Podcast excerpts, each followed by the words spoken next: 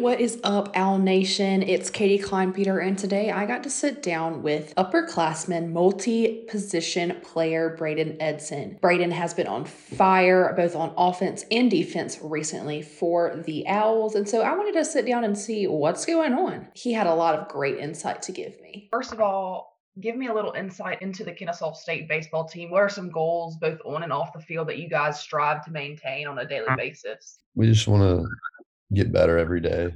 Um, not worry too much about the past, but just being good teammates and doing the little things right to make the little things big things, I would say, and just win each day.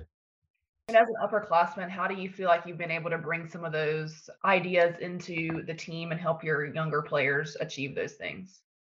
Uh, me and the older guys like Nick and uh, other Nick Kalina, um, and Zach Corbin, we just have to like not be hard on them, but have to hold everybody accountable, making sure they're doing their jobs and making sure they know the game is bigger than themselves. What's been one of the coolest things that you've seen watching them rise to the challenge of playing on a team that has been playing together so long?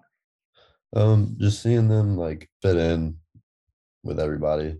I know like the game can come at you pretty fast, especially being like having a young team. But I think it's been pretty cool to watch them settle in a little bit. We've had our bad days and good days, and I think we're pretty close to turning it all together.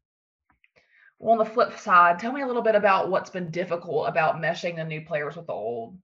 Just I know some young guys they want to they think they're going to play their game and you're just going to do themselves, and that's where it's hard because when you've been here for a while, you kind of buy into the system and what Kennesaw is about. You just have to get them to buy in with it. And that's kind of the challenging part.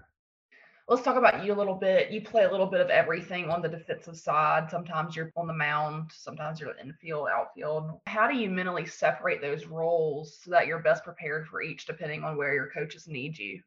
So he kind of gives me a, a, heads up for the week what I'll be doing. Usually I've been pitching midweek, so the weekend my my mind's pretty free on just hitting and playing the field, and I'll know during the midweek that I can I can lock in for pitching. Sometimes I hit as well, but it's just a lot easier when I can have a plan, and they've done really well of helping me out with that.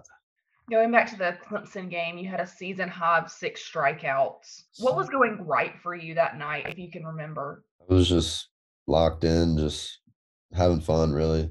Uh, I think I started the game DHing and just hitting, and then I came in pretty early in the game, and I think we were down by two or something, but I was basically just pitching, just trying to have fun, and that's basically what what I've kind of said is just have fun with the game, enjoy it while while you can, and good things will happen on top of that defensive performance against Clemson. You finished a triple shot of the cycle, and then the next game against EKU did the same thing. When you're hitting so well, what do you do or can you do to keep that momentum going? Uh, just staying focused, um, just sticking with my approach and things like that, and just trying to do the simple job. And then, I mean, the home runs come when like you're least expecting it. Really, if I try to hit a home run, it's not going to happen. but yeah, just just having fun, um, sticking with the plan and trusting it. Talk a little bit about what practice the next day after games like that, whenever you've done so well, look like. How do you feel like you try to improve in practice or help your teammates improve for the next game, being that you guys are in the heat of your season? I'm a lead by example guy, so I'm not gonna really yell at anybody or somebody let's go or get it together, you know. So I try to just do what I'm supposed to do, and hopefully, I let the other older guys yell at them if they need to. But I just do what I'm supposed to do, um, and hopefully they they watch and see and follow along. What do you feel like your team is currently showing the most strength in? I would say, I mean, we really we haven't put everything together at once. We have our our good days at hitting, good days at pitching, good days in the field. We just have to haven't put it all together in one game, and I think our strength right now, um, we've really done a, better job of of doing the offensive jobs recently, and our pitching is starting pitching has done really well recently, and then some days our leaving pitching has done well as well. But I think for us, it's just about putting it all together.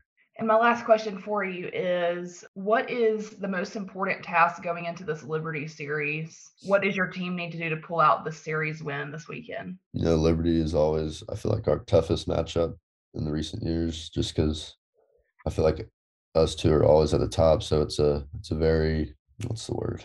Intense game. Just, uh, just keeping everybody focused on the goal, winning each pitch, winning each inning, and just playing a clean game. And I think we'll, we'll come out on top. All right. Well, thank you for talking with me. I appreciate it. Yes, ma'am. Thank you. Next up, the Owls are taking on the Liberty Flames, which is always a very heated matchup. Those games will be on Friday, Saturday, and Sunday. Friday's at 6 o'clock, Saturdays at 4 p.m., and Sunday will be at 1 in the afternoon. Make sure to go out to Stillwell Stadium and see your Owls play, or keep up with all the action on KSUOwls.com. It has been a pleasure to talk with you guys, and I will see you next week. As always, it's been Katie Kleinpeter. Go Owls!